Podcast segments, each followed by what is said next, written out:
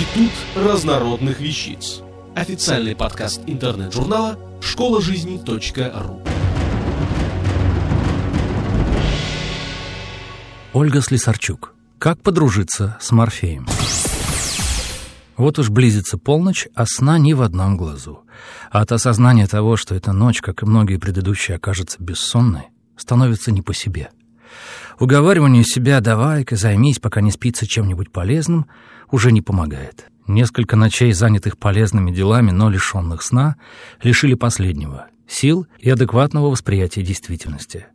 А за сим приходит понимание, что бороться с отсутствием сна — жизненная необходимость. В 1896 году один американский лекарь, наслушавшись жалоб неспящих, решил поставить следующий эксперимент. Он взял группу добровольцев и лишил их сна. Просто не давал им заснуть, и все.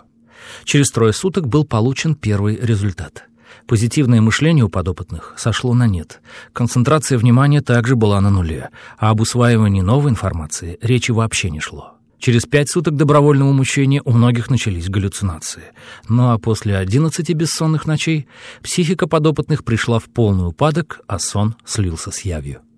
Результат ожидаем, и некоторым из ныне здравствующих приходится порой не спать как по своей воле, так и против нее. Если недосып происходит по первой причине, то здесь только один совет. Берегите здоровье и подумайте о последствиях. А вот если бессонница стала постоянной спутницей в ночи, вопреки нашему желанию, то стоит забить тревогу. Хотя, уверен, ваш организм уже сам тревогу бьет, преподнося на блюдечке все последствия таких бодрствований. Губительно сказываясь на нашей нервной системе, на внешнем виде, наконец, бессонница представляет большую опасность, и бороться с ней нужно.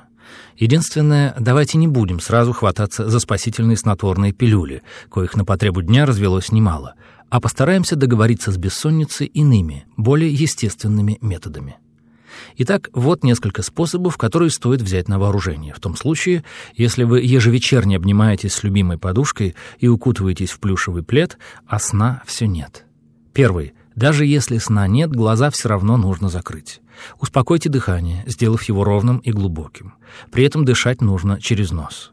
Затем поочередно старайтесь расслабить одну мышцу за другой. Начните с лицевых, а закончите стопами. Лежите в таком расслабленном состоянии некоторое время и старайтесь думать о приятном. Мысли о работе и предстоящих делах должны остаться за пределами спального места. Второй. Очень помогают травяные ванны. Возьмите полотняный мешочек, положите в него чайную ложечку ягод можжевельника, по две столовых ложек мяты, душицы и лаванды. Мешочек завяжите и опустите в горячую воду. После того, как температура воды в ванной остынет до 40 градусов, смело забирайтесь в нее и полежите в ней 15-20 минут. Затем прямиком в кровать. Третий давно известный и реально помогающий способ, о котором не могу не упомянуть. Это теплое молоко с медом. Перед сном подогрейте молоко не до обжигающего состояния, положите в кружку чайную ложечку меда и в спокойной обстановке выпейте сей дар природы. Этот целебный напиток поможет успокоить нервы, а также обеспечит организм кальцием, недостаток которого усиливает возбудимость клеток головного мозга. Четвертый. А еще можно воспользоваться приемом йогов, который заключается в навязывании своему усталому мозгу успокаивающего ритма. Одновременно с приятной расслабляющей мелодией, гуляющей теперь в вашей голове, приложите указательный и средний пальцы к виску, у верхнего края ушной раковины, нащупайте пульс и медленно считайте его удары. Пятый. Есть еще один способ, который отличается своей простотой. Просто откиньте одеяло, под которым вы уже успели свернуться калачиком, и начните мерзнуть.